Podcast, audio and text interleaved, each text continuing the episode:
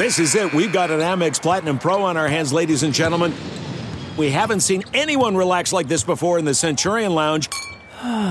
Is he connecting to complimentary Wi Fi? Oh my, look at that, he is! And you will not believe where he's going next. The Amex dedicated card member entrance for the win! Unbelievable! When you get travel perks with Amex Platinum, you're part of the action. That's the powerful backing of American Express. Terms apply. Learn more at americanexpress.com slash with Amex. Your hosts, Spencer and Michael.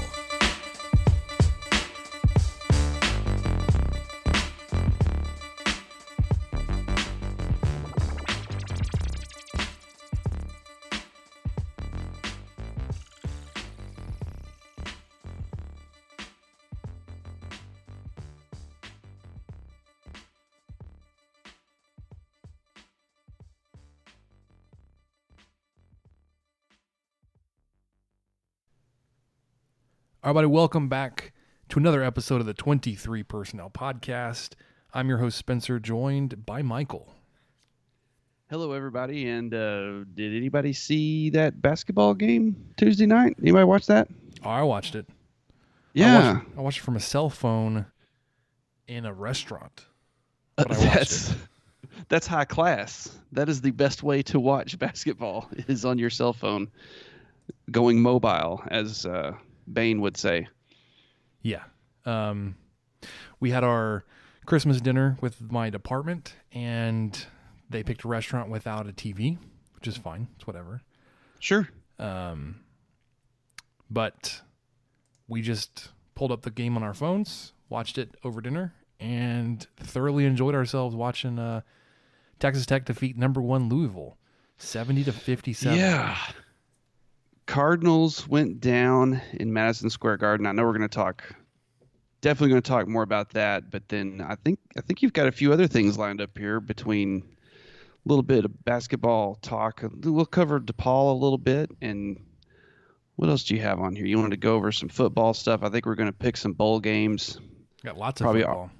Probably argue a little bit on uh, whether four versus six versus eighteen playoffs make sense. You were getting salty on Twitter, man. Hey, well, you were. We'll we'll get into that later. uh, I think you've got a little bit of baseball news, of course, some questions and what we learned, and it's going to be a jam-packed podcast that, as always, we'll try to do quickly, but uh, probably will not be able to do. Speaking of jam-packed podcast, we were a part of a massive collaboration that went down. I guess last night was when you guys recorded uh, between the Guns Up podcast, Dinger Derby, Ramblin' Raiders, and then Michael joined for us for 23 personnel. A massive collaborative effort. We'll have that audio for you guys. We'll we'll post it ourselves. Each podcast is going to post the audio, but be sure to catch ours. We will all release it Thursday morning. So if you are hearing this episode when we release it on Wednesday, be looking for a second episode of the 23 Personnel Podcast, as it was a, a massive group effort. Michael, how'd that go? Man, it, it went really well. It was a lot of fun. I hopped on a little bit late, and uh, they were still nice despite the fact of my tardiness. Well, And, hold on. uh, You were late because I had to drop out last minute, like literally last minute. I think it was we were set to record. I think it started at eight. Seven fifty six rolls around. I was like, guys, like I'm not gonna be able to make it. I gave very little notice, and they were like, hey, let's, let's try to get Michael on um, in my place. And you graciously accepted their invitation. Yeah, you were a few minutes late, but you had to scramble to put your kid to bed and jump on. So yeah, it was it was very close, very close to the wire, but it was a lot of fun. Uh, you know, Keith had some great questions for all of us. Keith Abbott, who uh, is one of the main guys behind the Guns Up Nation podcast, some great questions for all of us. Just kind of covering the year, you know, disappointments, surprises, uh, just things that uh, made us go back and kind of relive some of our glory days as students. And it was just uh, just a lot of fun to to kind of hear everybody share their thoughts and and uh, just get to be on the same po- podcast with a bunch of uh, other fellow Red Raider fanatics. So really enjoyed it, and I, it's going to be it's probably a little over an hour or so, but uh, it flew by really fast just because we were we were able to keep the conversation rolling. We all know how to talk, apparently. I, I don't think anybody would would think that I, either of us don't know how to talk. Um, and then when you get four different podcasts together, I, I'm sure it was a struggle, even to keep it under an hour. Um, so be sure to check that out when we release it on Thursday. Uh, Michael did say we are going to talk about a little bit basketball. Before we get there, I did order an early Christmas present for myself, and it was on a Black Friday Cyber Monday sale. Uh, I saw it. Well, it's been something I've been keeping an eye on for a while, but I saw the ad come up actually on Instagram, and it was like it was something like forty or forty five percent off. But what it is, it's a Lego set. It's a miniature Lego set. These things, these pieces are teeny tiny. It's just astounding how small these things are. But it's a Lego set replica of the Jones AT&T football stadium at Texas Tech. So See, I'm gonna. This I like. This I like. And and you posted something. I wanted to quiz you about it on Facebook the other day. You posted your progress. Yep. While as valiant as it was, you you insisted that that took you eight hours. Was that actually true, or was that an exaggeration? Well, so it started eight hours included me sorting pieces because the bags. Um, one Oh. one frustrating thing: the bags did not come like sorted by step, and they weren't numbered in any way. So what I did is I one enlisted my wife to help me, but we ripped open all the bags and we sorted by color. I, I it may or may not have been the best idea because there's like eight different size pieces of each color, and one they're all they're also really small. But it probably took us two two and a half hours that first night just sorting the pieces. And you're like, how could it take you two and a half hours? There are 2,500 pieces in this set. and we literally touched every single one. Man, so just a good portion of that time, just prep, just prep work. Yeah. So we're, we're separating it out into little Tupperware containers by color. And then there are 32 or 33 total steps. I'm on step eight. So probably five, five and a half hours of work. I've gotten through seven steps. So it takes me about 45 minutes a step. Not too bad. Uh, but it will take me probably another, you know, 12 hours at least to finish this thing. And obviously, you're you're building up from the ground up uh, by layer. And so the first level was getting the field down and like like the footprint of the stadium, and then now I'm three levels in, and I've got you know several rows of stands going in. I've got um, the offices going in some the glass. It it it looks really cool. Um, it'll be probably I forget the exact dimensions, but it's just over a foot square. Um, the actual base piece, so it's not it's not, not gonna be very big. But also remember, in that foot square will be 2,500 pieces. So they're they're really small, and it makes me really nervous to be working around this, working on this around the house, just anywhere because you drop it on the Okay, it's time to commit. 2024 is the year for prioritizing yourself. Begin your new smile journey with Byte, and you could start seeing results in just two to three weeks. Just order your at home impression kit today for only $14.95 at Byte.com. Byte clear liners are doctor directed and delivered to your door. Treatment costs thousands less than braces, plus, they offer financing options, accept eligible insurance, and you could pay with your HSA, FSA. Get 80% off your impression kit when you use code WONDERY at Byte.com. That's B-Y-T-E dot com. Start your confidence journey today with Byte. We're driven by the search for better.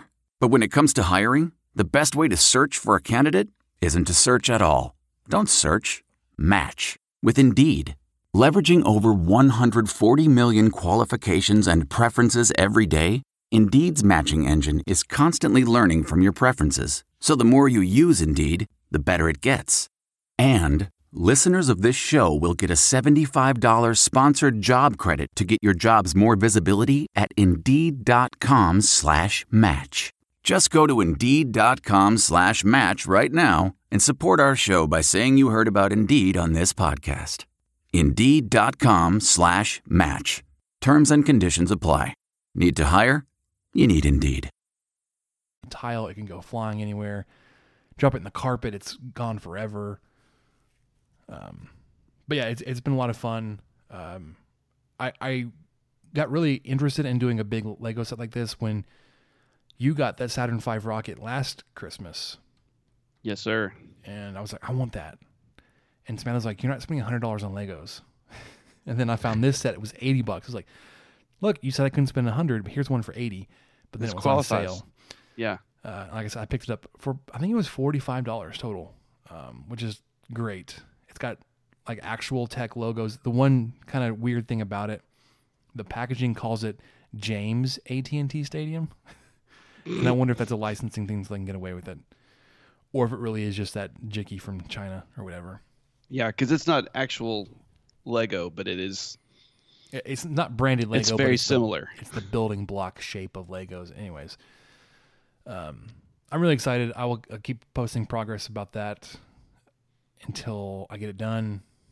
Probably around Christmas time. Yeah, it sounds like it's going to take a little while. All right, before we get into basketball, guys, do you remember the days when you were always ready to go? Now you can increase your performance and get that extra confidence in bed. Listen up. BlueChew.com, that's blue like the color blue. Blue Chew brings you the first chewable with the same FDA approved active ingredients as Viagra and Cialis, so you know they work. You can take them Uh, sorry, go ahead. you can take them anytime, day or night, even on a full stomach. And since they're chewable, they work up to twice as fast as a pill. So you can be ready whenever an opportunity arises. Michael, Yeah. if you could benefit from extra function and more confidence where it counts, Blue Chew is the fast and easy way to enhance your performance.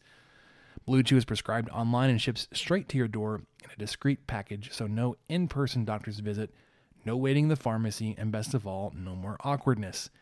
They're made in the USA, and since Blue Chew prepares and ships direct, they're cheaper than a pharmacy. Right now, we've got a special deal for our listeners. Visit bluechew.com and get your first shipment free when you use our special promo code armchair. Just pay $5 shipping. Again, that's B L U E chew.com. Use promo code armchair to try it free. Blue Chew is the better, cheaper, faster choice, and we thank them for sponsoring the podcast.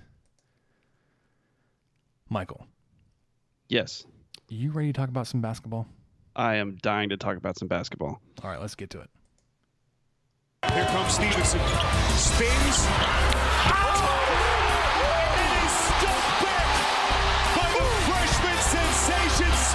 Pass over the top. McCormick in a crowd strip by Owens. Moretti on the run. Bounce pass. Here's Culver. Evans. Yes! Game over. Mooney with a crossover and the lob to Owens. Now the shot clock is at three. Mooney spins, fires. Oh, he got it to go. Edwards with a three. Good. What a shot, Kyler Edwards. Ready double into Tariq. Owens Already. Odiase crowbars it in. Shot clock down to five. Got the screen. Here's a three. Good. Culver got the separation. Oh, big shot. Stepping up big time.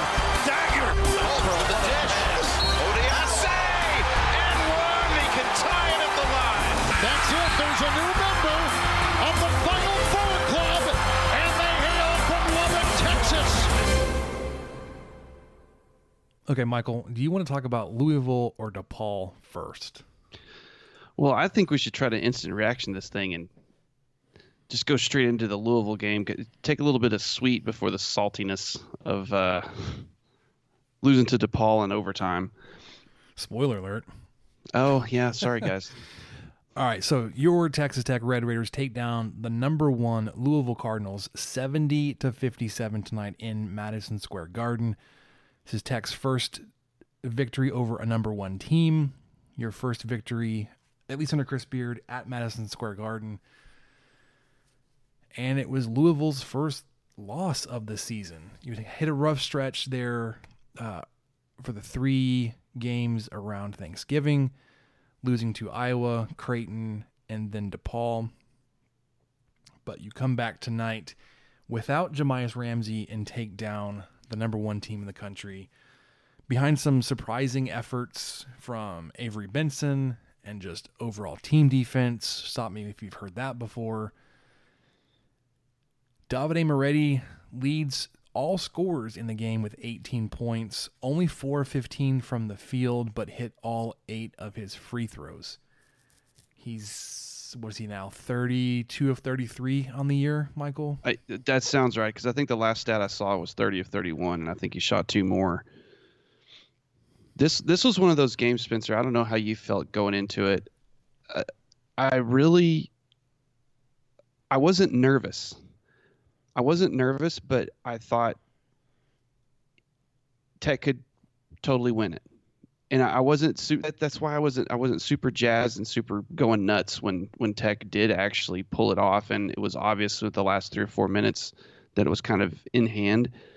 It just the way they played, I thought, well, yeah, this team is hard to beat. This team is going to stop, you know, going to give anyone fits defensively. I mean, Louisville finished with 17.6% from three point line. They shot as worse as you did in your three losses. Yeah. And uh, Eric Kelly here, uh, local sportscaster, he had a great tweet with some really good stats. Um, Jordan Nwora tied the fourth worst shooting night of his career when taking 10 plus shots with only 25%. And then he had two more stats I, I want to get to as well. He said that the 19 turnovers were the most for the Cards since February of last year. And then 17.6% from beyond the arc was the worst for Louisville since December 29th, 2017. So almost two years ago.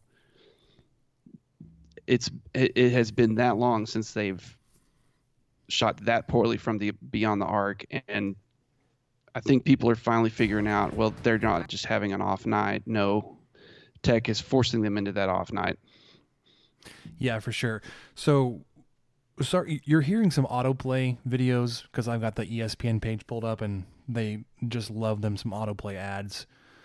Um, so every now and then you may hear some like random sounds before I can get, can get to muting that. But Texas Tech didn't shoot very well themselves. They shot 30, almost 40% from the field, just under 26% from three. Davide Moretti only hit two of 10 from three.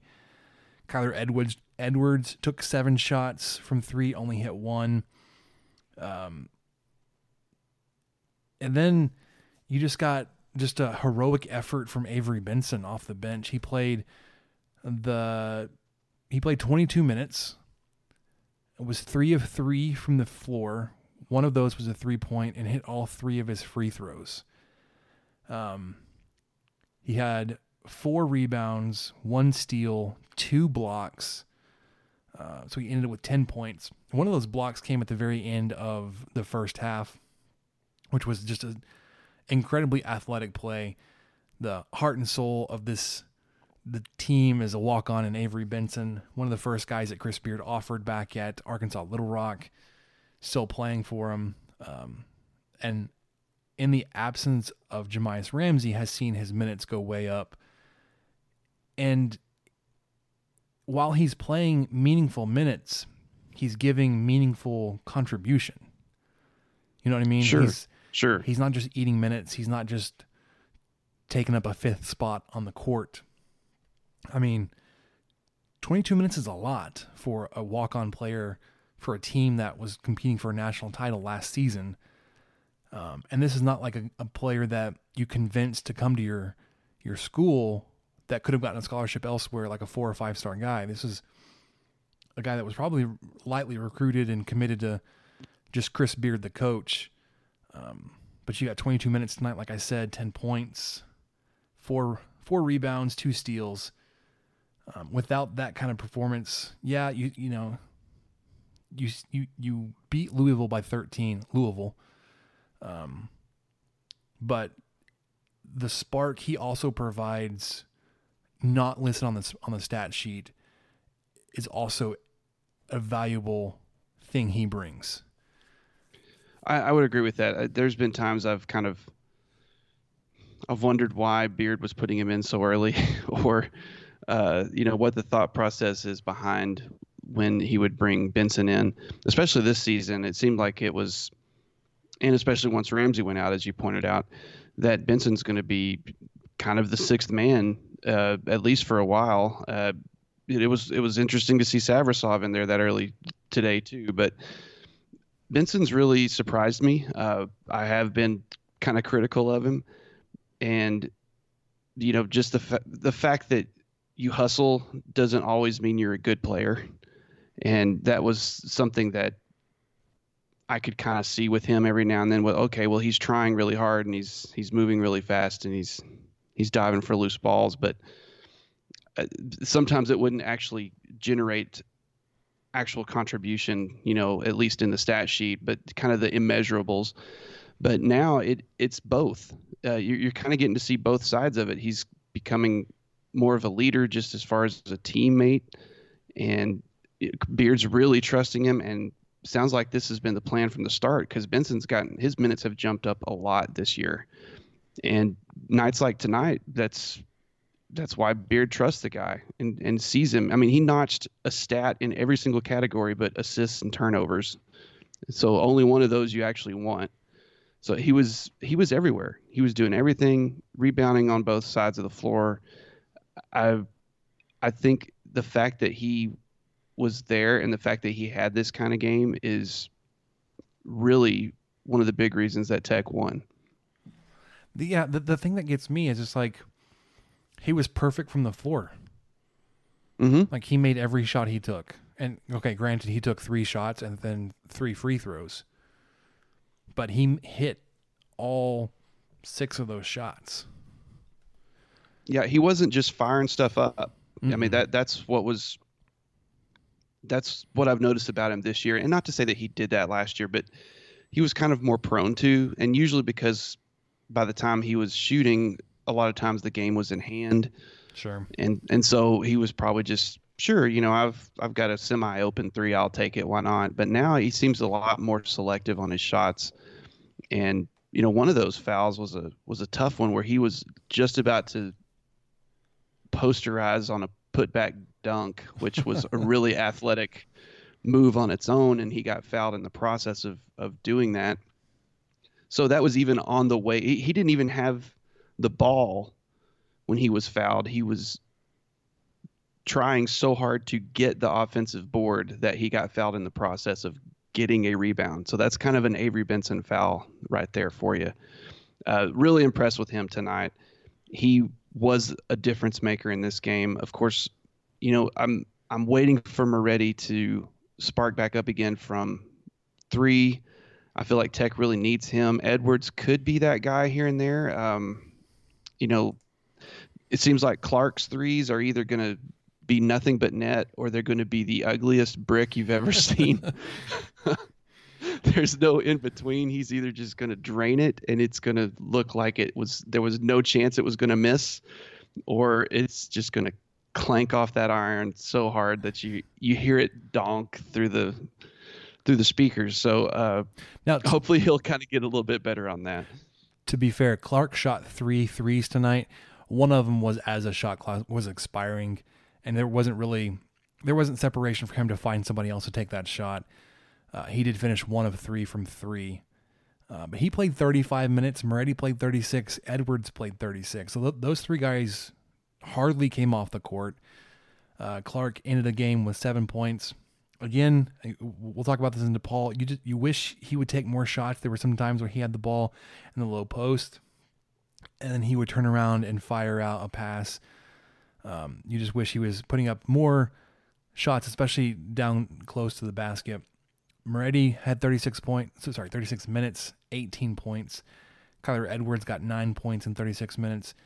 Now, somebody that took advantage of their time was TJ Shannon tonight. Um, he went off in Chicago against DePaul.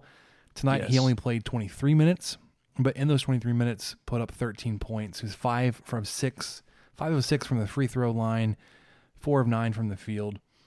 Um, he had three. Yeah, kind re- of got into some. Sorry, kind of got into some foul trouble, Mhm. and I think that was what pulled him out a little bit of the game. But he was so effective when he was in there, and he he attacked the basket. Uh, there was I think there was one drive that Jay Bilas Billis Bilas I forget uh, you know.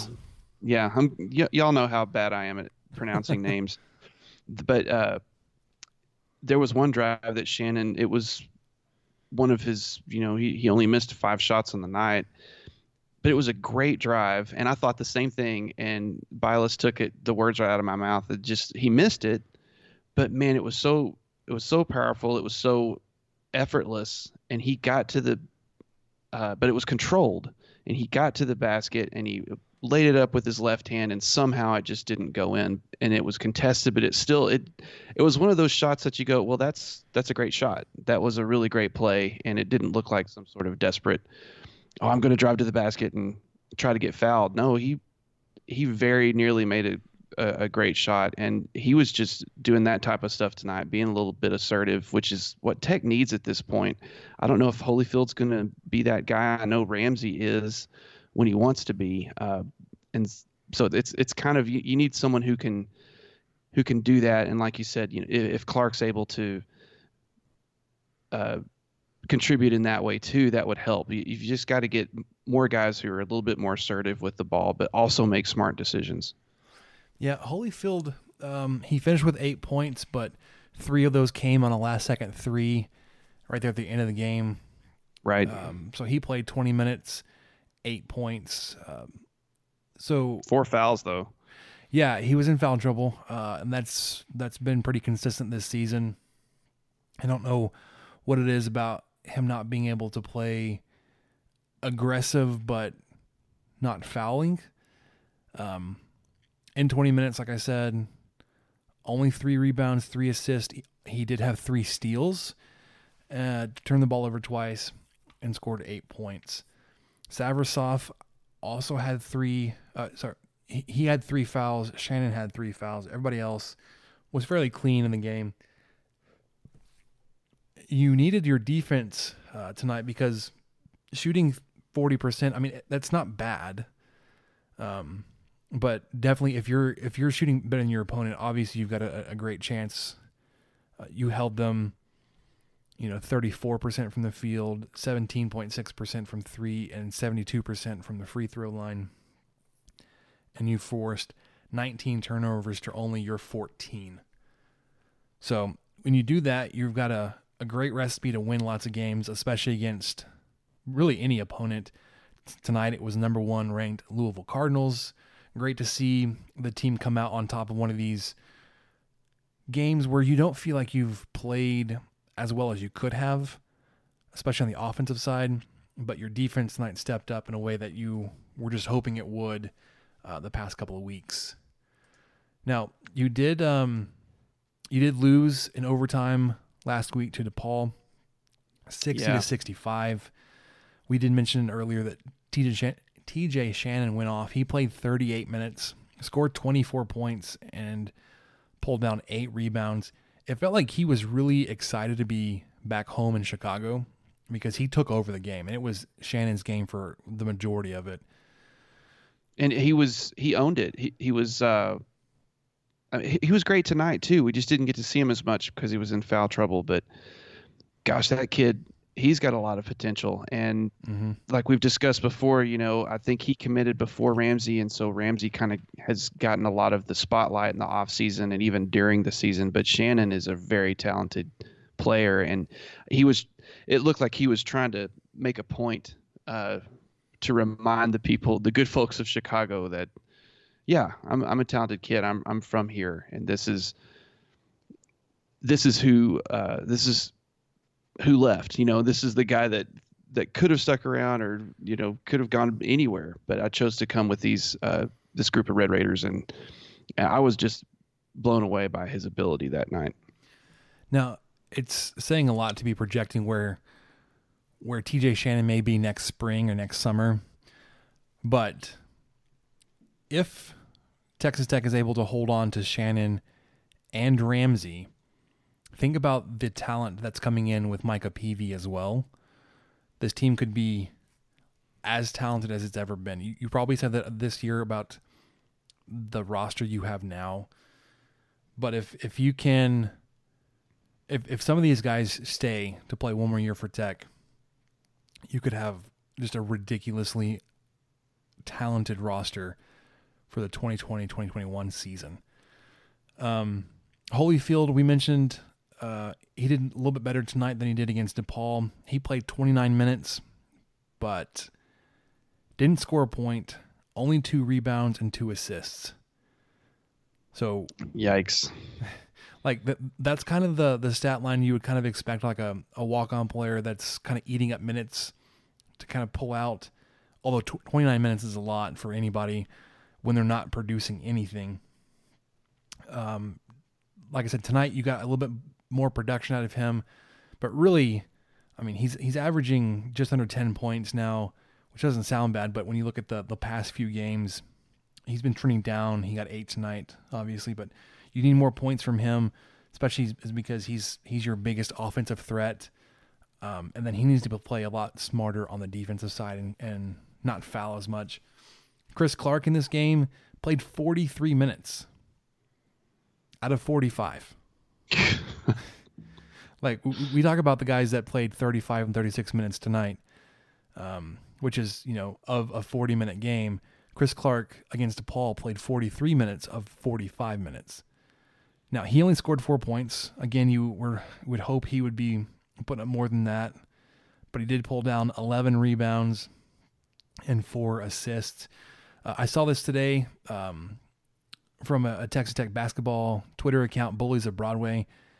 Chris Clarke is the only player top 50 in assist rate and top 50 in defensive round percentage, rebound percentage, and top 50 assist rate and top 150 offensive rebound percentage. Um, and according to the, the Bullies of Broadway, no one even comes close to that that rate nationally. Um, Chris Clarke is is providing a lot of stats elsewhere outside of points, and you just kind of hope he can pull those the other stat category together to go along with the really impressive numbers he's putting up. Um, Davide Moretti missed his first free throw of the year, right on cue as the broadcasters were telling about how he had hit like 29 in a row that stretched back into February of 2019. And he misses one that would have put you up by two possessions uh, in regulation, but DePaul's able to come back and then tie it. Uh, Avery Benson played a ton of minutes in this game as well, 23. Going forward, um, game 10 of the season, you're going to be back home versus Southern versus Southern Miss. There's a lot of S's in there. right. This upcoming Monday night, uh, 6 p.m. on ESPN2. And then you'll get another home game the following Saturday, uh, 1 p.m. on Fox Sports Southwest Plus when you host UT Rio Grande Valley, the Vaqueros. A team yep, you still in, one of my favorite mascots. No, for sure. It's a team you've played in baseball recently, and um, around the, the Christmas break, going into the, the new year, you're kind of obviously you're taking a step back in competition from your Las Vegas uh, tournament, DePaul, and then Louisville tonight. You've got a couple more games before you start conference play. Um, hope to see Jahmi'us Ramsey and his his hamstring heal up a little bit with the drop in competition. Obviously, you don't want to rush it.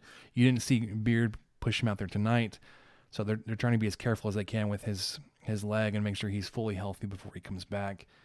Which I'm okay seeing that. Um, and then obviously these games. You know, I'm, I'm not sure if these games count toward, towards that five game for the students. I don't think they do because they're outside of the the um, semester time frame. Right, right. I don't think they did because uh, finals week was. It's this week, I think. It's this coming week, I believe, something like that. So it's uh, it, they don't. I don't think they fall into it. But both these games are well before Christmas. You've got some time to make these games before heading home. Um, great basketball to see back here at in the United Supermarkets Arena. Be sure to check those games out, and they're obviously both going to be televised nationally, at least on Monday, and then regionally on Fox Sports. Michael, you got anything else for basketball? You, you still excited about the the result tonight? Yeah, I mean, I, I was like like I said, I was just kind of one of those things where I didn't really know what was going to happen, but I wasn't surprised that Tech won. I am surprised that their defense showed up pretty much in 2018 form tonight. I didn't, I haven't quite seen that yet, at least not against some uh, better opponents. And I, I, you know, I still think we're looking hopefully at an eight or nine seed tournament team, uh, top three finish or so in the Big 12. That's that's kind of what I'm I'm shooting for.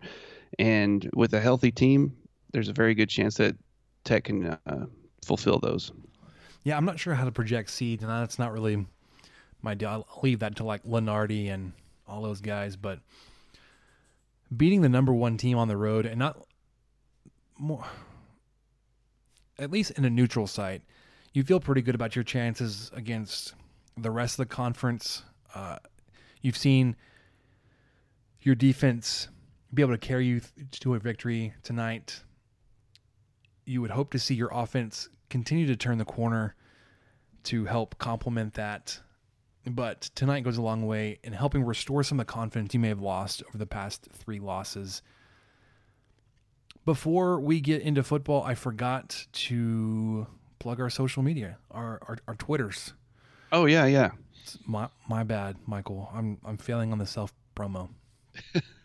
if you want to follow the podcast, you can find the show on Twitter at 23 personnel. It's 23 personnel. You can follow me, Spencer, at punts suck, and Michael at Michael underscore LBK. All right. Let's talk some football. immediately kind of it up intercepted.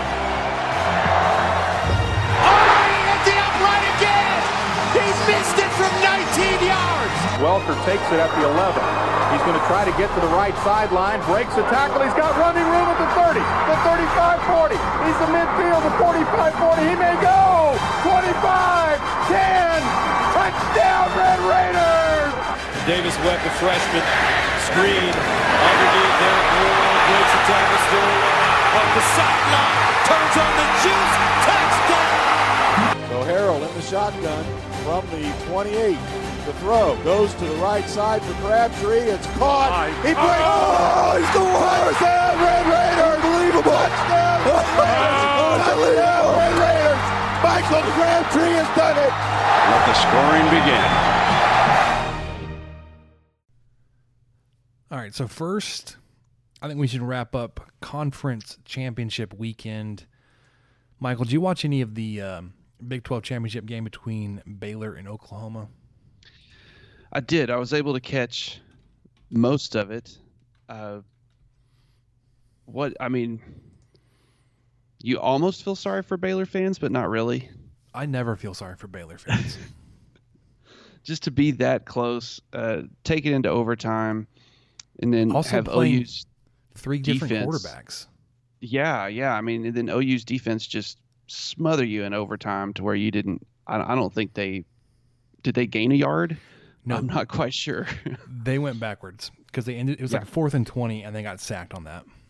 Yes, I remember that for sure. Uh, it was it was a really great game. I I think Baylor belongs up there. Their their defense was able to hold Oklahoma at least in check for most of the game.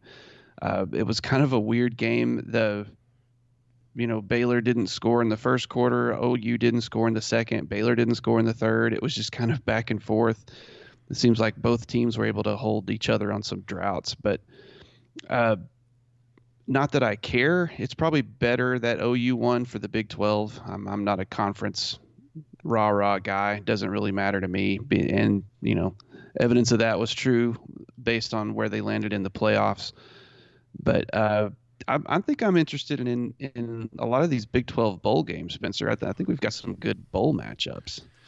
Well, I mean, interesting as in like, I, I would want to watch them, but I think the matchups are really I'm so sorry. This dumb ESPN site. All right. I think the matchups do not favor the Big 12. I can envision of the six bowl games that Big 12 teams are playing in, that the Big 12 only wins one of them. And I'm- Oh, really? and I'm not sure which one it is. Um, I mean, the only game a Big 12 team is favored in is Kansas State Navy, and it's Kansas State by one. Yeah, it's a pick 'em. Everything Okay. else is, yeah. So let's start. hey, let's let's run through it. Yeah, let's let's Oh, run sure. through it because uh, I wanted us to do this. I, I I don't know how if if you've picked them beforehand or not, but I want us to each pick them. So, uh, all right, first one. We're just going to go chronological. Number twenty-five, Oklahoma State versus Texas A&M. Good old Big 12 That'll be fr- South Yeah, opponents. yeah, uh, old Big Eight versus Southwest Conference, something. Anyway, uh, that'll be Friday, December twenty seventh. Academy Sports and Outdoors Bowl in Houston, and so the fact that it's in Houston has to contribute to why A and M, who is seven and five, four and four in the SEC, is picked at minus six I mean, over it, Oklahoma State. It has to be that it's in Houston and not because they're the SEC, right? Right. I, I don't know. I mean, you know, those eight SEC games are way harder to, than those nine Big Twelve games. So I, but I, I'm not really sure. Maybe that's maybe that's what it is. I, this is one that I'm. I would definitely pick Oklahoma State. I, maybe not even just to cover, but to just outright win the thing. I, I don't see why A&M's picked so highly as a six point favorite. I haven't really watched a lot of A and M to to break down that matchup. I feel like they hold the advantage on offense over Oklahoma State, especially the A and M offense versus the Oklahoma State defense. Um, and it's going to be a de facto home game. I mean, you all know that College Station is not that far from Houston. I would say a majority of the A and M fan base, alumni base, is in Houston. Um, this should be a sold out bowl game, and it'd be probably one of the mo- best, most well attended games outside of the New Year's Six and playoff games. Um, and I think it's because it's a regional matchup, previous conference foes. But I, I'm right now. I would say I would take the Aggies in this game. and, and you'd pick them to cover. You know, not just to I not mean- just to win, but to maybe in that like seven to ten point range. I mean, not like it's a big win. I mean, I don't think they're going to blow them out, but one of the things. Excuse me. One of the things we talked about on the Guns Up podcast when we did our recording last night was they asked each of us who we think our rival currently is. And I picked Oklahoma State, and who knows? I've probably said something different on our own podcast, but the whole time I was saying Oklahoma State, uh, I was rationalizing it because you know both sides get recruits from each other, and uh, Tech is competitive with Oklahoma State in all sports. I don't think it's super lopsided, especially now that Tech's won a few football games over the last few years. But the whole time I was thinking, man, A and M was really that's who I miss.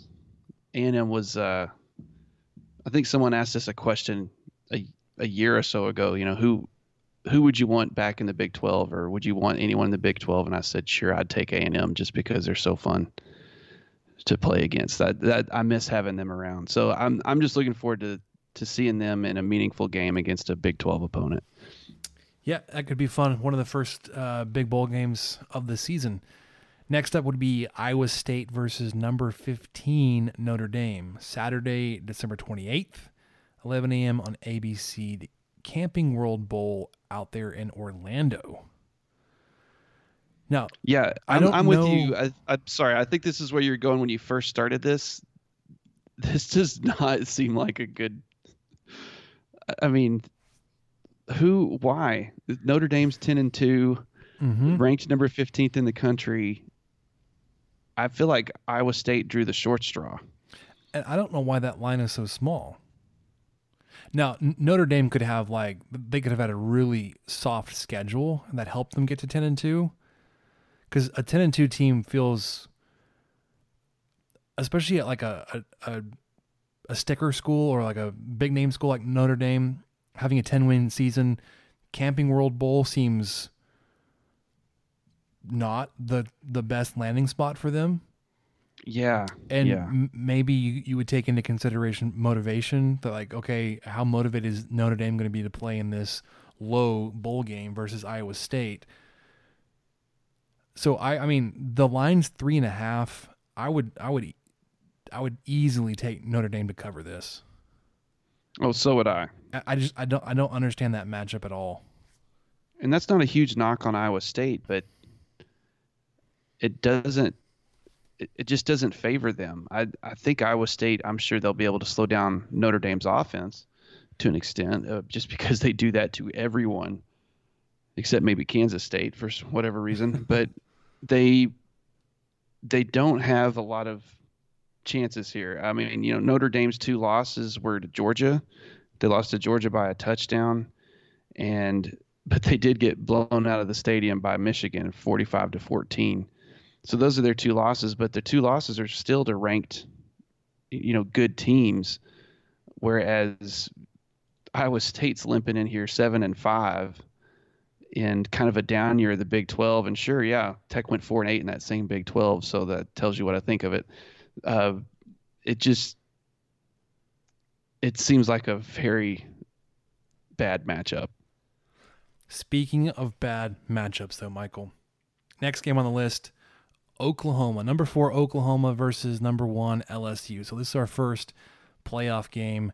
LSU is favored to win this by two touchdowns. This is the same Saturday, the 28th, 3 p.m. in the college football playoff semifinal, the Chick fil A Peach Bowl in Atlanta. I don't think, let me just say, I think LSU covers. Really? I think a two like even with a, a playoff game and the line being two touchdowns, I think LSU still covers.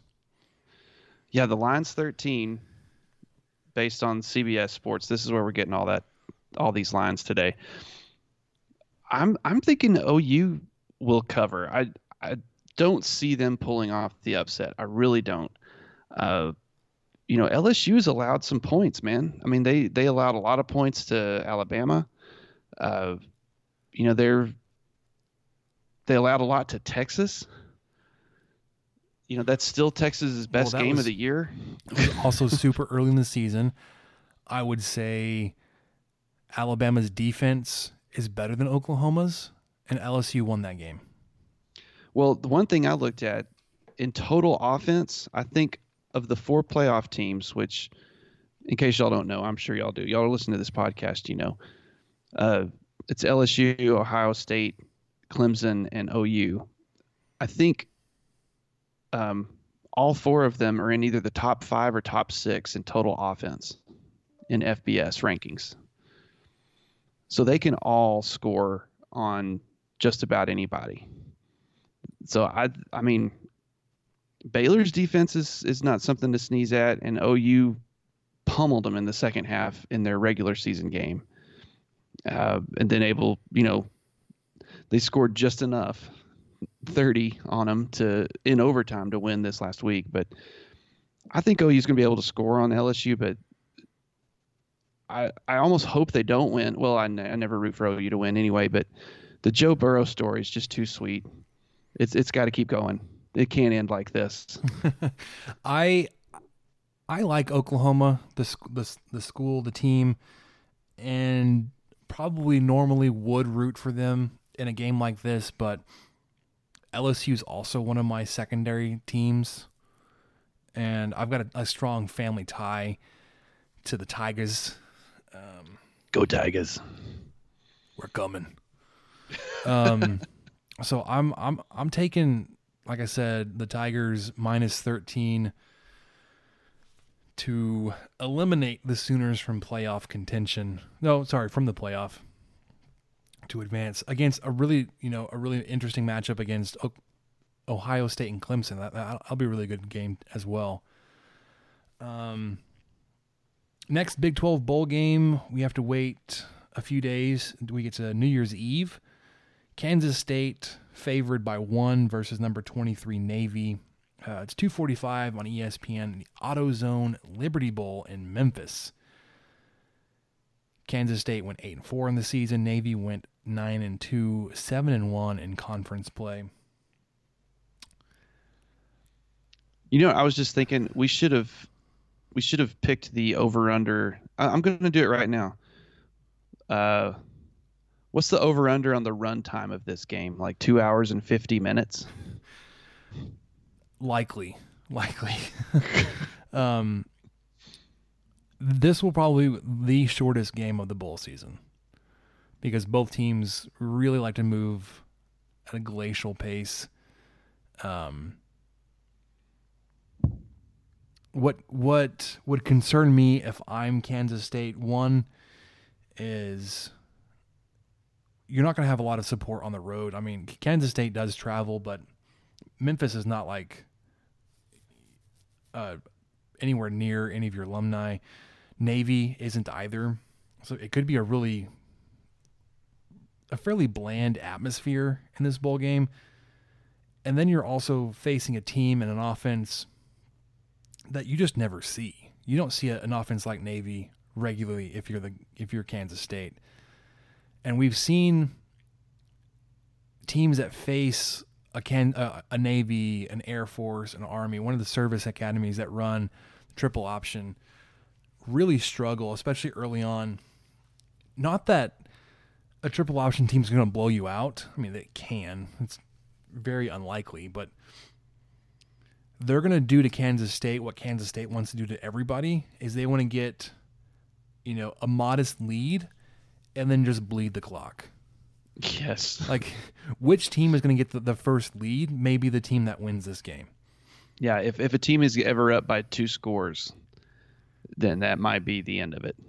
If someone's up by 10, Lord help us. I do Game think over. Obviously Kansas State's going to have the better athletes. They're going to have the ability to to come back a little bit better than than I would think a Navy would. We've seen the Wildcats put up a lot of points against Oklahoma this season. Um, this is one of those games where like I it's one of the more difficult ones. Yes, it's it's the closest in point spread. Um it's difficult for me to pick, but I think I'll take Kansas State. Michael, what about you? I, I'm going to pick Kansas State as well, and I have not followed Navy that much aside from watching them almost upset Michigan in the first game of the season. I think it was the first or second game. Oh yeah, I Just- remember that. I mean, just no, no, that, barely- that I was that was Army. Oh, dang, you're right. You're right. You're so right. Uh, anyway, Oh, that that was a so really. Navy's nine and do what? I was gonna say that was a really fun, entertaining game, especially there at the end when Army was coming back and they were trading kicks there at the end to see who would who would win. Yeah, that was a heck of a way to start out the season because that, I, I mean, an unranked team taking down, uh, taking Michigan at home to overtime. Uh, you know, and even the overtime, there were a couple of really close plays that just almost could have worked. I think Army threw four passes or something crazy like that. Uh, anyway, that's terrible of me to get Army and Navy confused, but I'm such a civilian. Uh, the the fact that Kansas State has ended the season so well has me on their side. I, I think I'm going to pick them to, to come away with it. Uh, their fans, you know, they live a little closer to Tennessee, as far as I know. Uh, I haven't looked at a map that closely, so there's a chance they could be there. It's it is on a Tuesday, but it is New Year's Eve, so that that's a good fun bowl. And speaking of New Year's Eve, right after this game is over at 6:30 p.m. on New Year's Eve, you've got Texas versus number 11 Utah uh, on ESPN, and that is at, of course, the Valero Alamo Bowl in San Antonio. Utah's favored at six and a half, and the Utes just coming off of a well, they they were in the Pac-12 championship game and lost to Oregon, which there's no shame in that, but of course that threw them out of their playoff contention. But finished the year 11 and two, eight and one. Uh, Texas, of course, finished seven and five, five and four in the Big 12. I don't see. It, I mean, Texas, of course, Texas steamrolled Tech, and that hurt, and outscored Tech 45 to 10 to finish the game, and that was the last few quarters they played this year, leading into this this game. But sure, it's in San Antonio, uh, but I think these Utah Utes are going to be playing with a big chip on their shoulder. I think they're going to be. They want to avenge the loss that they had and the chance to win the Pac-12, and not only win the Pac-12, but possibly sneak into the playoff. Uh, I I don't think they're going to be a deflated team as opposed, you know, kind of like how we saw Georgia last year, maybe. But I think they're going to be a determined team, and you know whether the Pac-12 is weak or not, Utah won four more games than Texas did, and I I think they're going to take this one, and I think they're going to cover. Yeah, this is one. This is another game that is a strange matchup. I think what you're seeing is the effect of having a playoff team plus a New Year's Six team from the Big Twelve. Yeah, everybody gets bumped up because normally you wouldn't see a Big Twelve, a seven and five Big Twelve team in the Alamo Bowl. No, you would see the number two team up there. Um, but the Alamo Bowl, if you're looking at Big Twelve standings, picked the fourth Big 12 team in Texas, um, with Baylor being two, Oklahoma one, Iowa State being third. I think that Texas Notre Dame game could be pretty interesting if if they were, were to have, have picked that way. But then you'd put Iowa State versus Utah and the Alamo Bowl.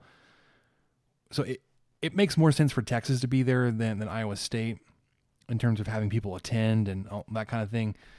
Um, but yeah, if you're putting up a an 11 and 2 conference runner up versus a 7 and 5 fourth place team in the Big 12. Like this isn't that great of a matchup.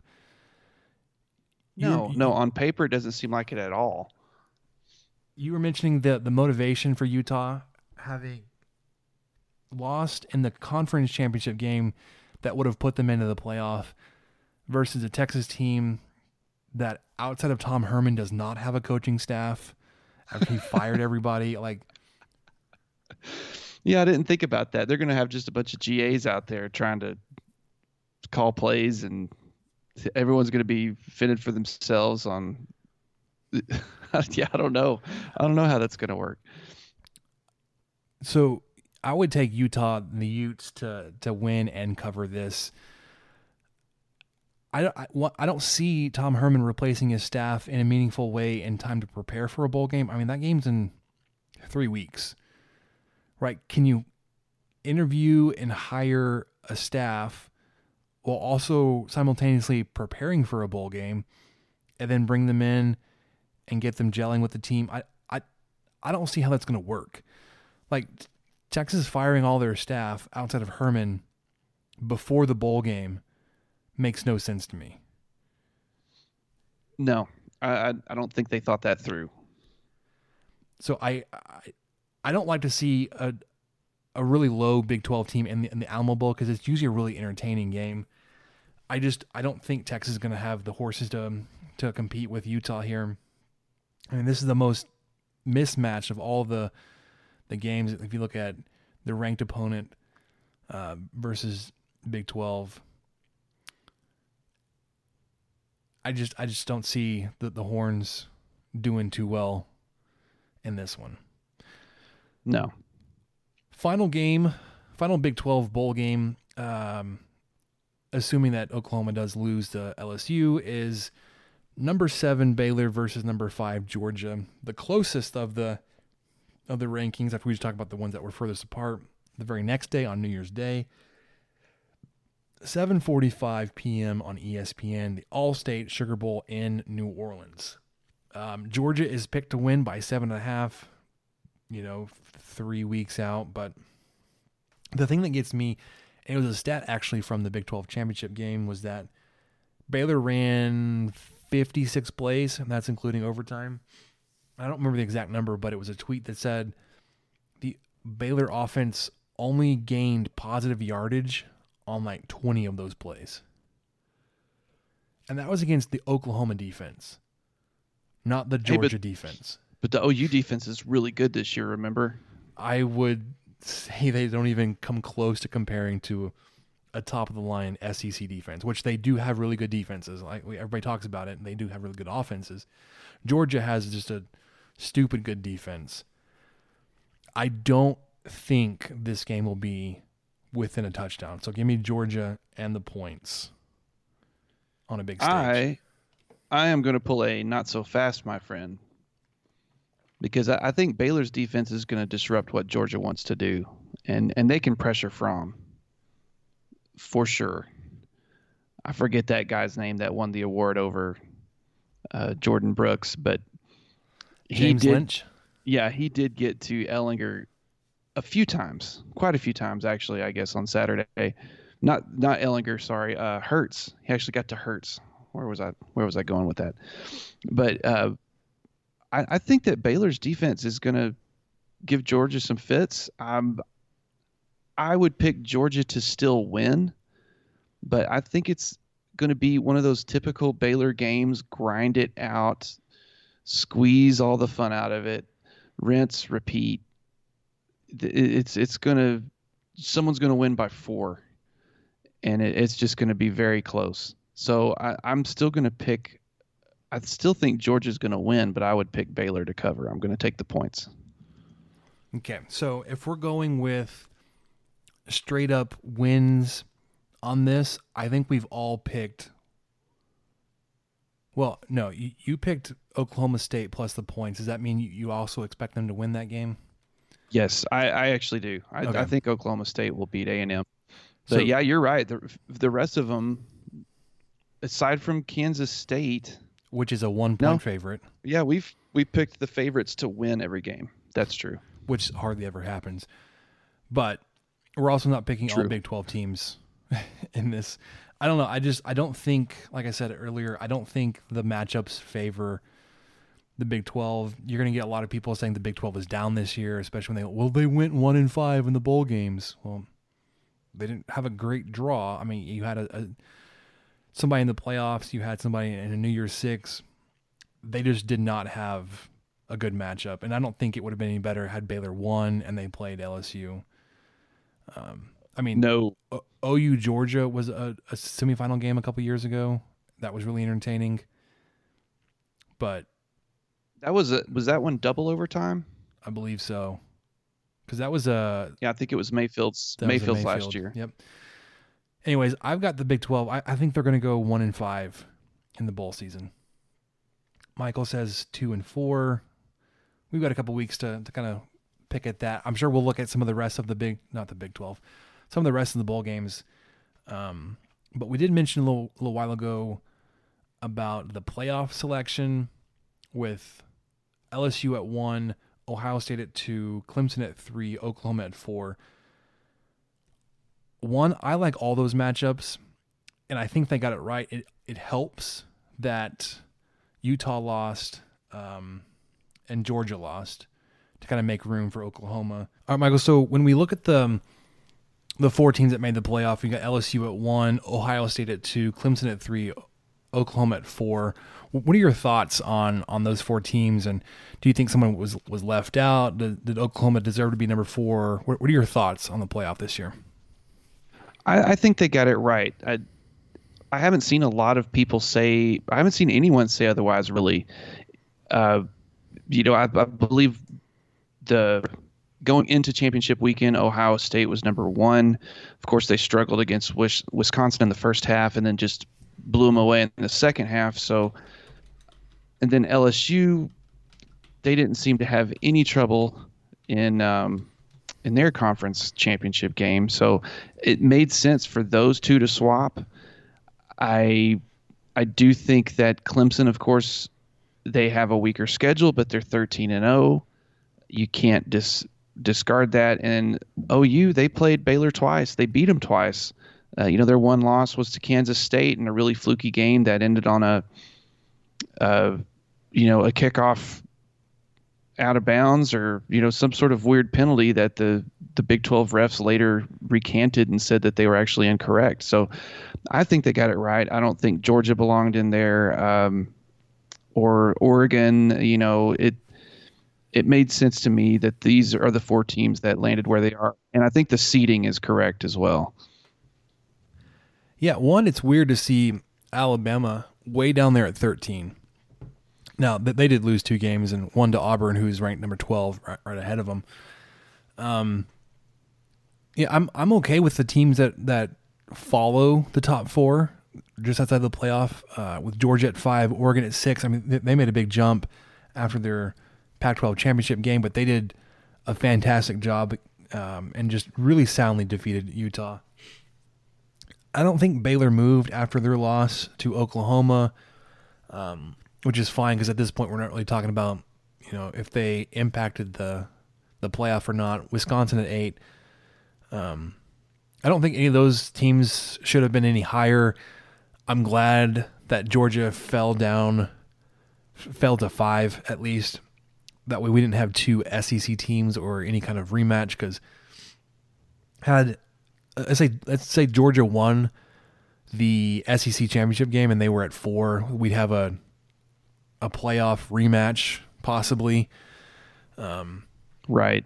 Or I, I mean, they, they probably wouldn't have LSU at one, but you'd have two SEC teams in there. I I do like that there's, you know, an SEC, a Big Ten, an ACC, and a Big Twelve.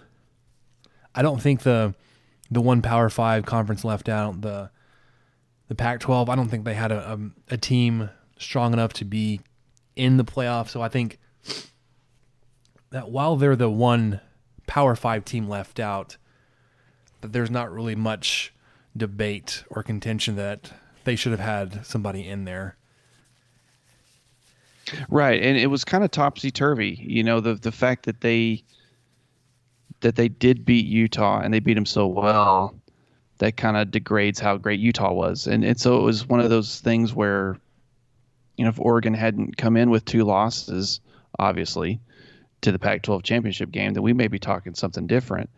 And then if they demolished Utah in in the championship game, I mean, who knows? They may have jumped ahead of Oklahoma if they'd have been a 12 and one uh, dominant Pac-12 champion. But that's just not how it worked. I, I think OU earned the spot. Uh, you know, obviously, I've said it already on this podcast. I'm not a big Big 12 homer, and I'm definitely not a fan of OU. But I think they've earned their spot based off of uh, these teams. I mean, and and just the sheer win loss ratio. They're the only one loss team left, and they played a conference championship game. So they played 13 games and only lost one. I I think that should just about be automatic uh, unless there's another one loss team out there with perhaps a better resume. Well, there are three more one loss teams. You can't say that they're better than Oklahoma. Memphis at 12 and 1, Boise State 12 and 1, Appalachian State 12 and 1. Memphis is the highest rated of all those at 17, Boise State 19, App State 20. So yeah, I mean of, of everybody else around them, they had two or three losses. Oklahoma makes sense there at number four. Obviously, one, two, and three are all 13 and 0. So then let me ask you this, Michael. Hypothetically, would you be in favor of expanding the playoff to six or eight teams? You want to leave it at four? Why or why not? I would I would definitely be in favor of expanding it. And for the longest time, I thought eight teams made the most sense. But Kyle has recently talked me into sort of the six team format, which would give LSU and o- Ohio State this year uh, first round buys, basically.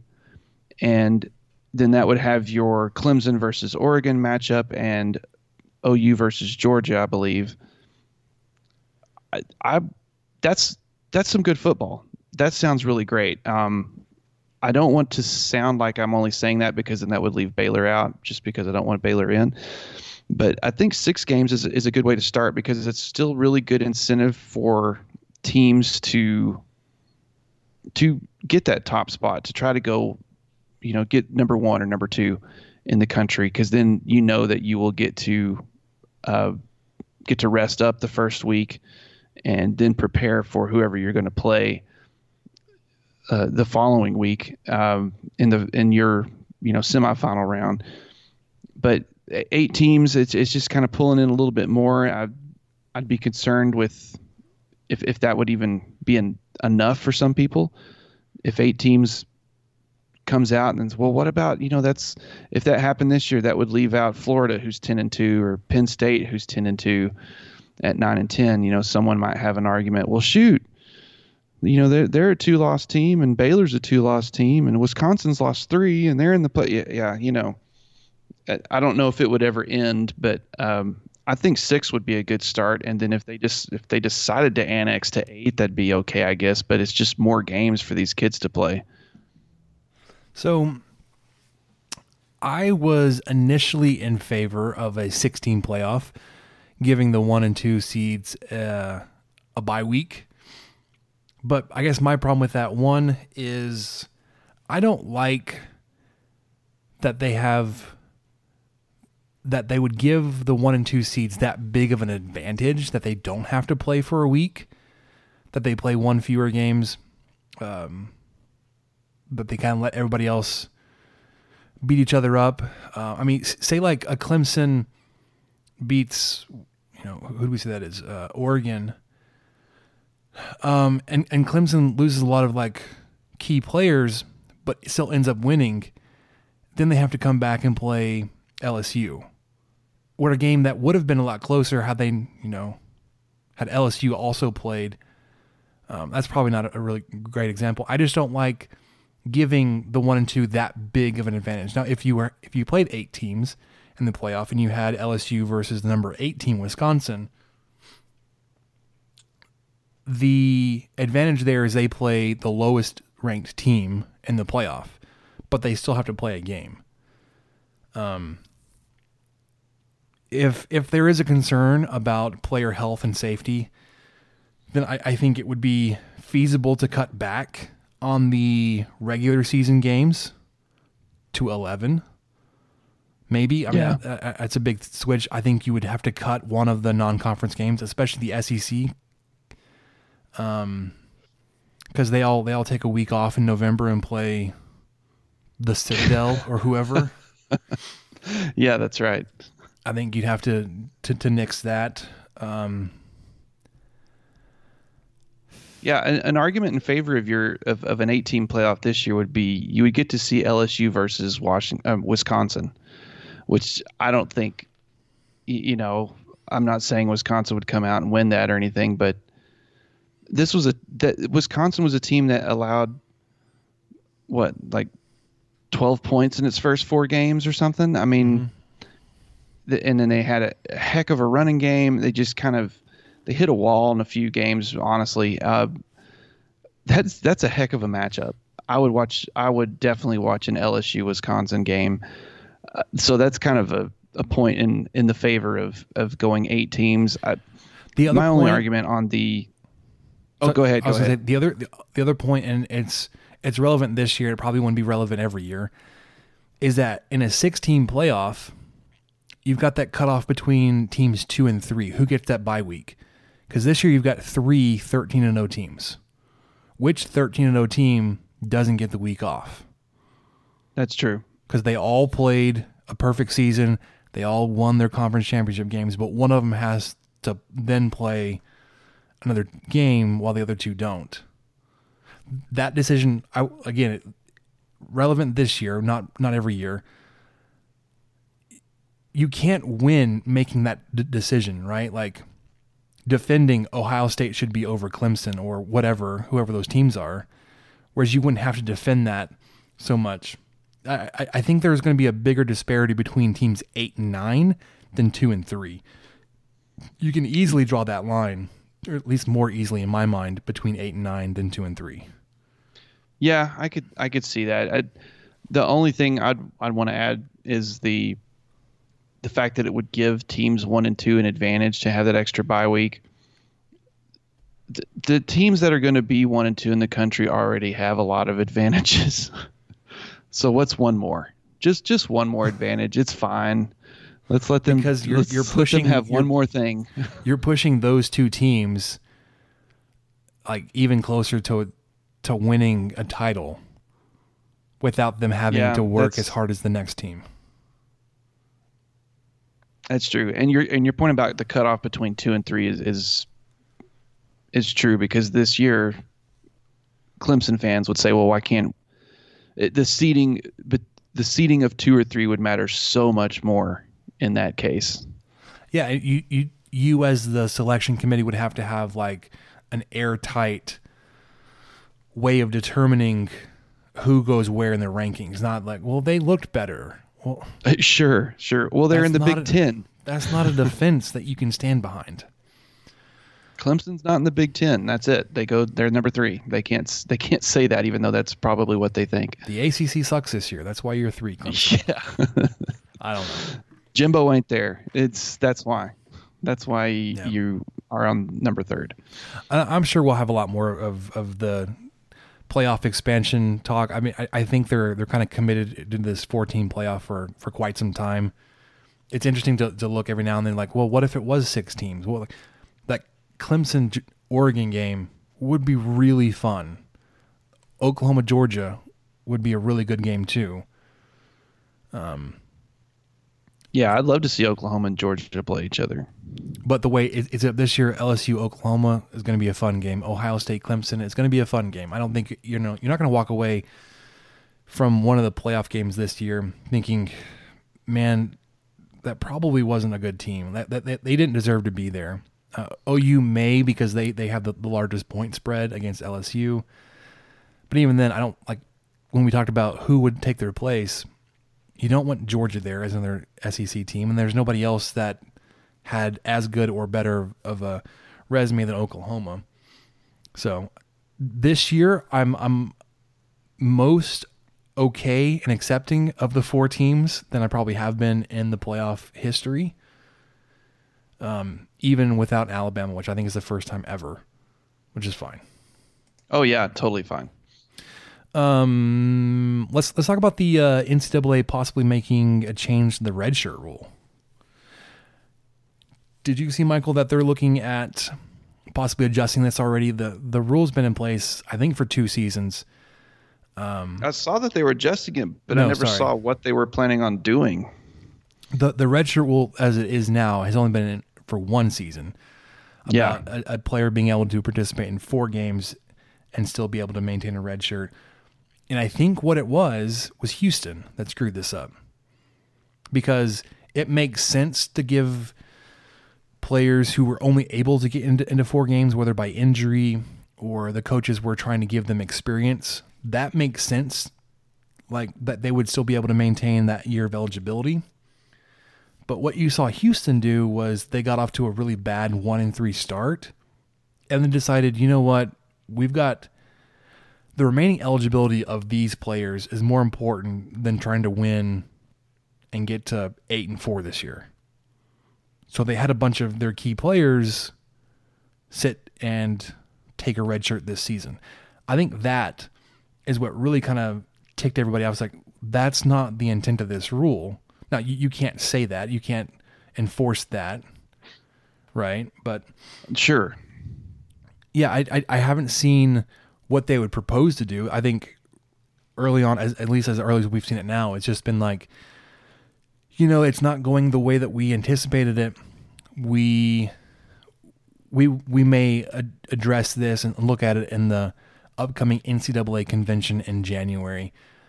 Um, yeah. I, so I think what Houston did this year is kind of a unintended consequence of the rule. Like it's the kind of necessary evil to kind of support the good that this rule currently has. So, w- what are your thoughts, Michael, on the current state of the rule and if you'd want to see that changed? I, I don't want to see it changed yet.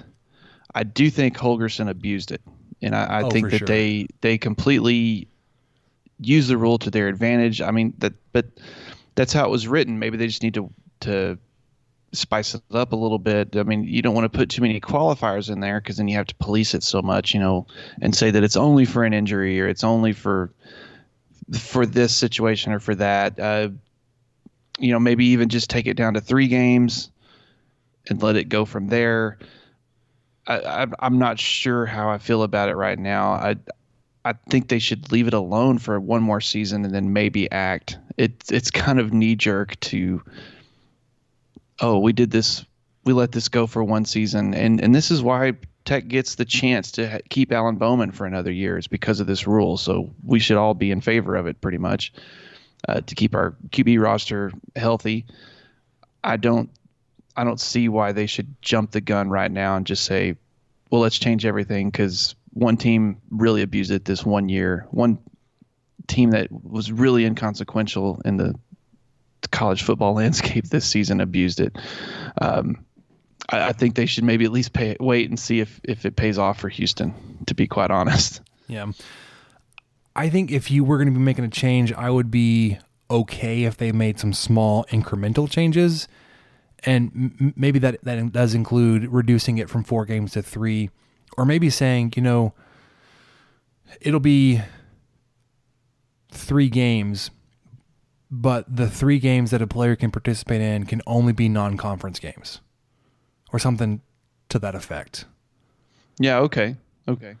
Um, now, uh, obviously, that that helps the Power Five schools because everybody their scheduling is is on their level or below, whereas you've got Group of Five and beyond that are, you know, some of their non-conference games they're reaching up and playing a Power Five school um, where they would want, um, where, where where they would need more of that.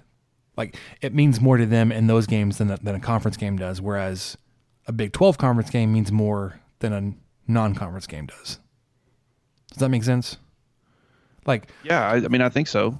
So on on Houston's schedule, when they reached up and play Oklahoma, that's a lot more meaningful to Houston to have their key players playing against Oklahoma than it would be for Texas Tech to have a player um, against Montana State.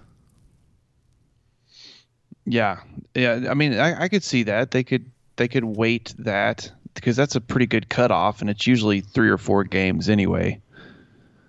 Right, Um, and you- you can't just say non-conference games because you've got the SEC that has four, and so that they'd be able to, to pack in you know that one more game of experience. So I, I think you have to have a number and then say, or you can also add the it can only be non-conference games that these players can participate in.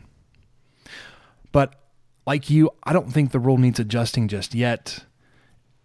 This Houston example is one um, exception so far. I don't think we've seen anybody else kind of abuse it the way it has been this year. So I'm not in favor of them changing it just yet. Yeah, me neither. Let it play out just a little longer. Okay, so let's look at a couple of um, players that have or will be joining Texas Tech. Some recruiting news. Um, you did get a commitment from a Michigan State grad transfer linebacker in Brandon Bouyer-Randle. Probably pronouncing that wrong, but he was a six foot two, 230 pound linebacker slash defensive end at Michigan State. Out of high school, part of the 2016 recruiting class, he was an Army All American four star, number 14 outside linebacker, and number seven recruit out of the state of Michigan. At Michigan State, he redshirted in 2016, played in all 13 games as a redshirt freshman in 2017 as a rush defensive end. Sophomore season in 2018, he had 21 tackles, five tackles for loss, three and a half sacks, two forced fumbles, one recovery, and two quarterback hurries. And then this season, he played in the first four games of the season before deciding to enter the transfer portal. Um, as a grad transfer, obviously, he graduated. He will enroll early in January, so he'll be able to go through spring practice at Texas Tech and then be eligible to play this fall. Um, if my math is correct, you should have him. I think for two seasons because of the he redshirted in 2016, so that's one of his five. 17, 18. Nope, you should have just for one. I think it's a one for one Yeah, I think it's just one. because he played this year only in four games, but he's already used a redshirt year. Right. So that was a junior, and then he'll transfer in as a senior. Um, you are adding to your your running back room with a JUCO walk on. Garden City Community College running back Ellis Merriweather. It's a big dude, 6'2, 225. Accepted the preferred walk on position, so he's guaranteed a spot on the roster. Could potentially work his way into a scholarship. Um, formerly committed to Navy. Had a pretty good year. Um, there's also a another recruit at Garden City that they're looking at to come to Texas Tech. Uh, I believe is a defensive tackle or a linebacker. Um, but he's that player is visiting this weekend. And then one more player of note would be the Utah State quarterback Jordan Love, may be looking at a grad transfer. Uh, we did see today from Dan Wetzel that it kind of it will depend heavily on his NFL draft grade. There have been there, there's been at least one mock draft so far that has him going first round. So if you're looking at first round draft rating, you're not going to grad transfer. No way. But they have yeah, him all the way up to at go number- into Carolina. Yeah, number 19 overall to Carolina. Obviously, that that's a pretty high projection. It could fall, but even if he's in the first, I don't know, probably three rounds. You would say let's not play one more season um, of college ball. Let's go make some money in the NFL. Yeah, for sure. He's one. It's weird. He's reported as being interested in Texas Tech, Oklahoma, and Houston. Although supposedly I saw this on a message board that he's actually gone on record as saying that Texas Tech is not in his future. That may have been before the decision or before the speculation of of um, transferring was was really getting going. I'm not sure the context of that, but supposedly he has said something to the effect of Tech not being in his future. Not the same for Oklahoma or Houston. Um, and then I, I- don't see. I, I kind of hope he doesn't come to Tech. Honestly, I think that's just too many cooks in the kitchen. Dude, someone's, you know, Tech's already risking having at least one guy transfer from the quarterback position. Um, whereas if Love comes in, you might lose two. Well, that's kind of the way I look at it. I would see it if Love comes in, that changes who I think transfers. Because I think currently, I would be surprised if Alan Bowman is still on the roster this upcoming fall. But if Jordan Love transfers in, I think Bowman stays and Duffey transfers. I, I kind of see if I kind of see if Love comes in, Duffey and Bowman may transfer. my the reason why I would see Bowman staying is because of the eligibility he has left. He can wait out a grad transfer in Jordan Love, the one season, um, because he's a redshirt freshman this year. He'll be able to to redshirt this season. He would potentially not play his sophomore season and then be um, in the running for starting quarterback as a junior. Yeah, so he would still have two full years as a starter.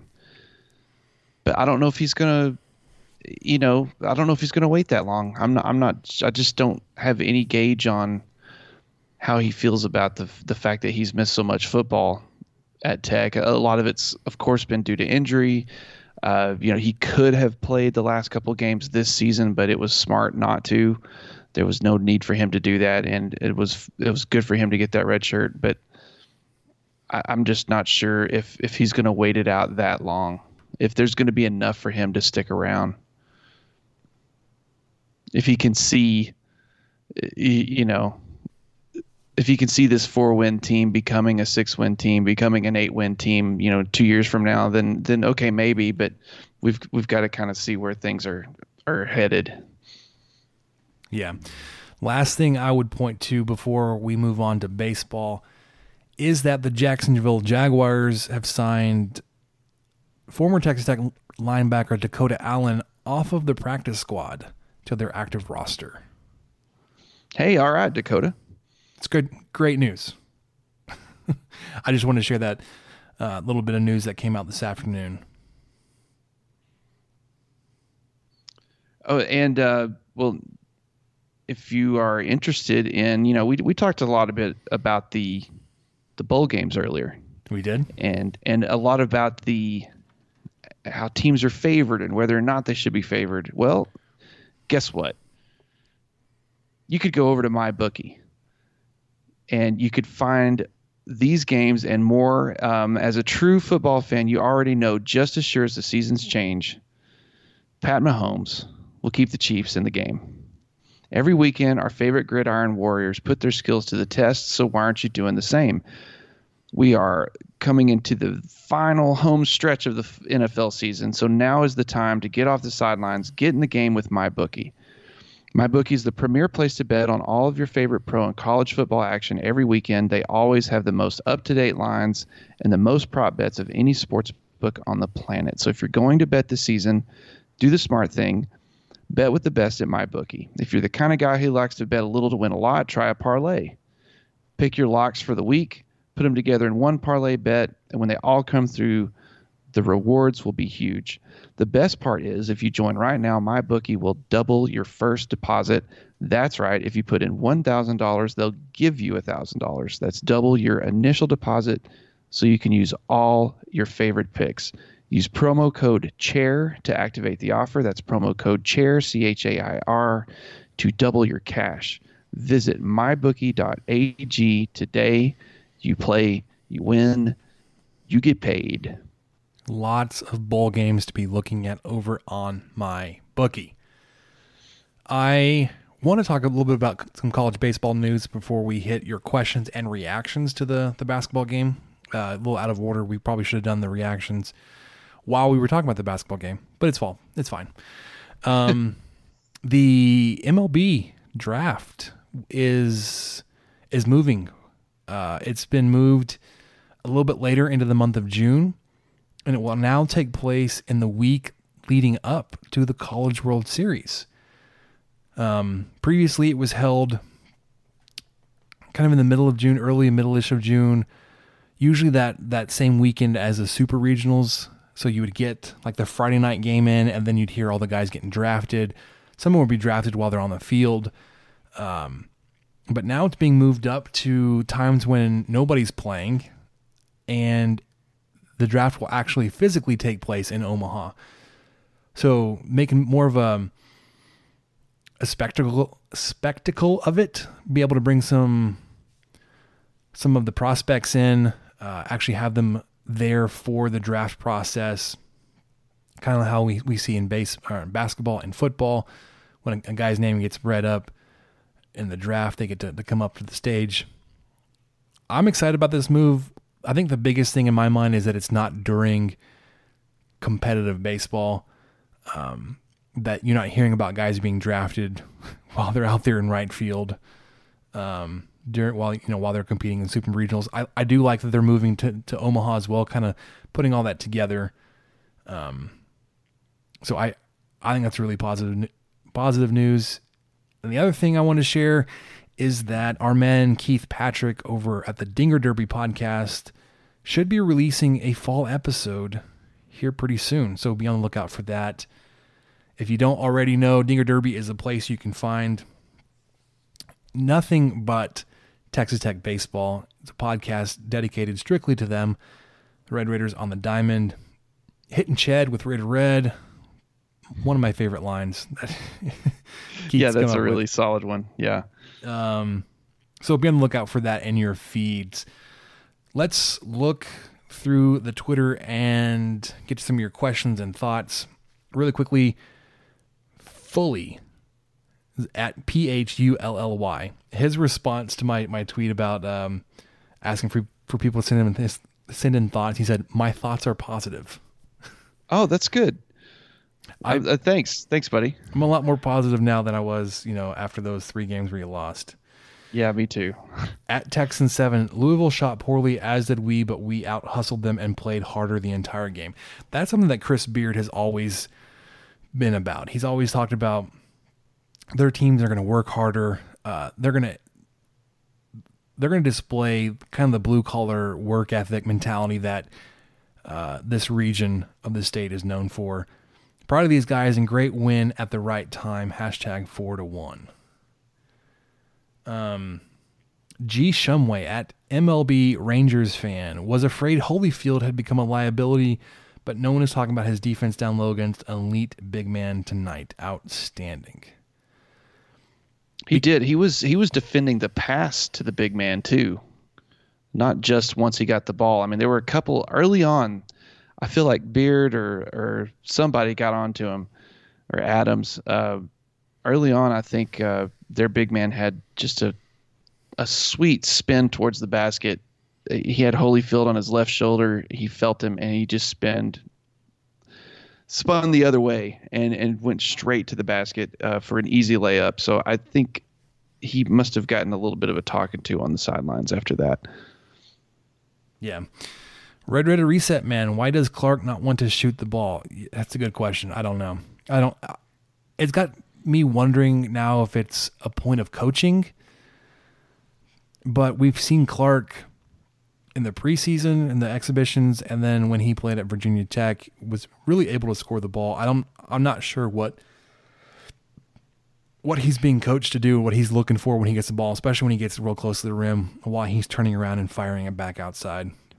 Well, Jay Jay Bilas Bilas said today that I I think it was he must have gone to one of the practices and and he said on the broadcast, I know you weren't able to hear all of it, but that Beard and the coaches were just begging Clarke to shoot, begging him to do something offensively in in practice and in the games. And so I I don't know if he just feels like he's he can help his team better by not shooting. Um, but he's he's got a good outside shot. You know, he's he's draining some twelve to fifteen footers here and there that I've I've seen him just swish. So I I think he's got a decent shot. He's just got to take it a little bit more and be a little bit more confident with it. Yeah, I like would love to see him shoot a little bit more. Um, Raider you, Reset Man so, says that he's you know he he dribbles in and then looking to do anything else but shoot. Yeah, and and you mentioned this. He played what forty five minutes against DePaul. Is that right? Or forty three? Forty three of the forty five. He shot five times. Yeah, that's one every nine minutes of game time. right, of game time. Yes. All right. Michael, you want to wrap up and talk about what we learned? You want to do your Star Wars sure. update? Yeah, we can do that. I think there was one other question from uh, from Amy, who always gives us a good question, and she basically just asked us who is creating the account for Avery Benson's hair. Did know, you hear that? Did you hear that interview that uh, with with Benson when when she was talking to uh, when Holly Rowe was talking to Benson at the end of the game? If it was tonight, no, we didn't have the audio of the game at all. We were just well, watching was, it. That was a callback to uh, when Rowe was interviewing Benson. I think her final question was, "Well, now we just got to figure out who's going to set up the Avery Avery Benson's hair Twitter account." And um, I think it's already been set up. So it would look uh, that way. Yeah. So as far as what we learned, I've got a I've got a Star Wars update. The the first two trilogies are complete. I have now rewatched up to Return of the Jedi. Return of the Jedi was not as good as I remember. And not to get too hot takey, but after watching these, you know, episodes one through six in that order, I think episode four is my favorite. Uh, and you know, everyone says Empire is the best. I think what takes Empire over the top, aside from the fact that it's just kind of, you know, the heroes kind of lose a little bit in that story, is Yoda. Yoda is fantastic in that. Uh, Frank Oz is incredible. that that alone could push Empire to be the best. But man, that first Star Wars movie is just so fun. It's so the this they're not trying to do too much. The the sets are small. It's probably because they couldn't or they didn't know if it was going to work, and they you know they may have held back a little bit. But you could tell that the fight scenes and all that stuff get way more complex as the series goes along. Um, so anyway, there's something about that first one that that was still really good. But th- one of my peeves through this whole thing has been every time Obi Wan would mention he was instructed by Yoda or Yoda was his master and all this kind of stuff. Well, he never mentioned Qui Gon Jinn once. Yet this was a character that had to be created for whatever reason in Phantom Menace. Uh, you know, Obi Wan says that he he found Anakin. He chose to train him. That's not exactly it. He was kind of giving Qui Gon a death wish, basically, not death wish, but a, a, a deathbed wish, saying that he would train Anakin. He didn't even want to train Anakin, and then he's all talking about like that was his. Uh, yeah, you know, you know, the force was strong in in him, and I wanted to train him. Like, no, that's not. I just saw episode two. You didn't want to train this guy, or episode one, for sure. Uh, anyway, that was one of the big kind of plot holes, and Qui Gon was obviously just made up way later. But uh, you know, Return of the Jedi, the Ewok stuff was. It bothered me more this time than it ever has, and I think it was just because the stormtroopers are just so inept anyway. but this time They're we got to. s- They can't oh, shoot. Oh, I know. This time we got to see them beaten by the most primitive of primitive weapons, which is rocks. So the Ewoks took out a bunch of stormtroopers with rocks, and sure, why not? But uh, you know, the Palpatine stuff has always been interesting. The dark versus the light side of the Force has always been interesting. So that whole subplot with Luke facing uh, Darth Vader and everything was was still the, probably the best part of the movie, aside from just the actors. Because Harrison Ford, Carrie Fisher, Mark Hamill, the the they were really fun to watch. And um, I also wonder how Luke knew how all of that was going to go on Tatooine when he went to Jabba's palace. That that seemed like he knew they were going to get hauled out to the middle of nowhere to be eaten by a sarlacc thing. that was all part of his plan. He made it. He sure made it sound like it. Anyway, I went way too long, uh, but I plan on watching The Force Awakens probably this weekend, and then I think I'm going to watch The Last Jedi the night before Nice. I see Return of or Rise of Skywalker, which I will be seeing that Thursday night, the 19th. So Samantha and I have Star Wars on our on deck. That's probably what we're going to start next. Uh, I think I've decided on an order to watch them, just because I want to do it a little differently, and I don't want to watch it like one through eight. Um. So we will start with four, A New Hope. And you, Yes. so you, you'll have to let me know like this order if it just makes no sense because the sen- the order I watched Marvel didn't end up making a whole lot of sense at the end, which we'll talk about in just a second. Um, so f- episode four, New Hope, then Rogue One, and then episode five, Empire, and then one, two, and three, Solo, six, seven, eight. One, two, three, solo, six, seven, eight. Okay, Uh, that yeah, that makes sense to me. I'm um So th- there's a there's a big gap. So uh, once we hit the third movie in our our lineup, episode five, we're gonna jump way back, watch one, two, three solo before we get to episode six. You know, honestly, I would almost do. Bless you. I would almost thank you. Do episode four, episode five, and then I would start one, two, three, solo, then Rogue One, and then seven, eight, nine. Where I kind of think Rogue One would. It just seems it just it just would kind of throw you off to me to go from A New Hope to Rogue One, then back to the 70s, to go from the 70s to 2017, and then to 1980, and then it, I don't know. That just seems like that would be too much of a jump. Um, but chronologically, it makes sense as far as the story goes, because Rogue One took place before A New Hope, but you wouldn't really want to watch that before you watch A New Hope. And truly, A New Hope is the the one you've got to watch because it talks the most about the Force, especially for the uninitiated. You know, that's the thing that I didn't like about Phantom Menace either is it just starts and you're supposed to know you know you're supposed to know what Jedi's are and you're supposed to know what the Force is and everything. So it it's obviously building off of these old movies, even though it's supposed to be a prequel, and just kind of starts you in the middle of all this stuff that you're supposed to already know. So that's why you've got to start with if you if you're completely uninitiated or or something, episode four is is the place to start. Yeah, for sure.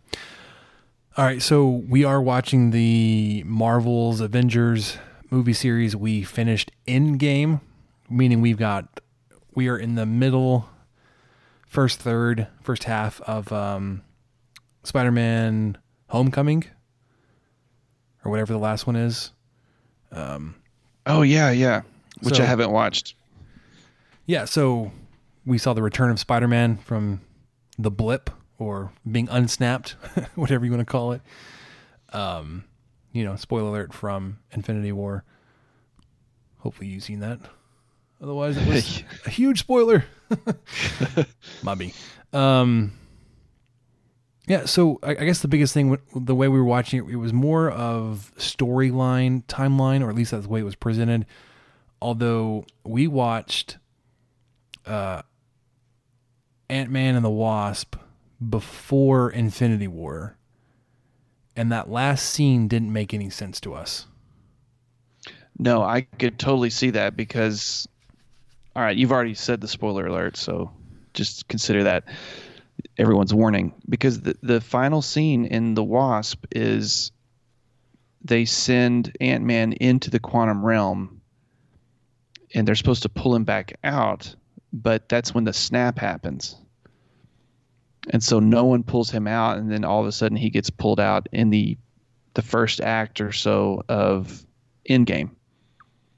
So if you saw that movie before you saw Endgame,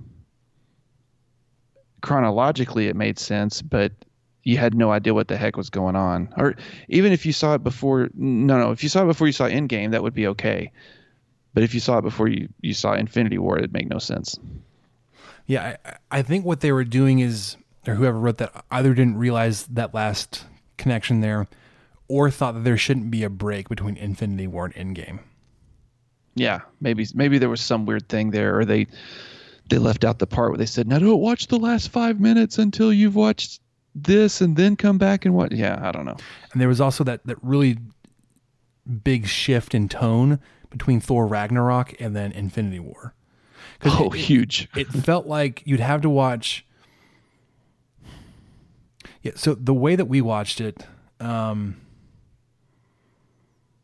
I think I think we watched Ant Man the Wasp before Thor Ragnarok because it it seems like you could have really watched straight through from the end of Ragnarok into Infinity War because the last regular scene of Ragnarok was like the very beginning of Infinity War. Um, and I don't think we broke that up. Anyways, we are just about caught up on Marvel and Avengers. It's killing me because you haven't seen the end of Endgame. Yes, I have. Oh, you have. Okay, that's right. You're on Far From Home. Yeah, we're, we're, on in the Spider-Man Far Spider-Man From one Home. now. Okay. Okay, I got you. I, if if we're okay, stop talking spoilers here. The time travel stuff in Endgame felt a little far fetched. It felt like we got to figure a way to undo this, and we're gonna make shit up. Yeah, that was basically it. That the only thing that helped was how well it was established in Ant Man and the Wasp, but I didn't see that one.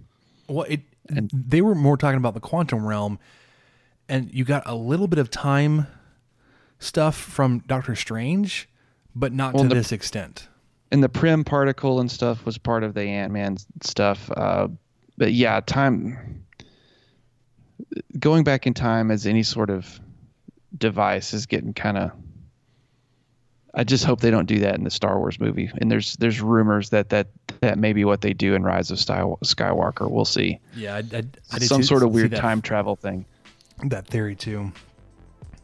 All right, so that'll do it for us. We will have that extra episode this week from the collaborative podcast with Guns Up Nation, Dinger Derby, and the Ramblin' Raiders. Look for that.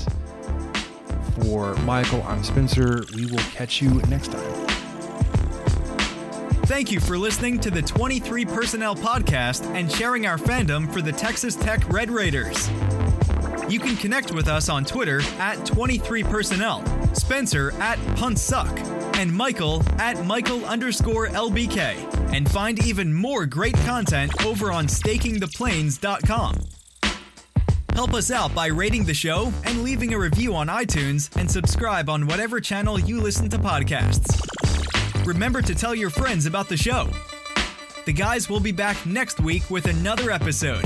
And until then, guns up and let the tortillas fly.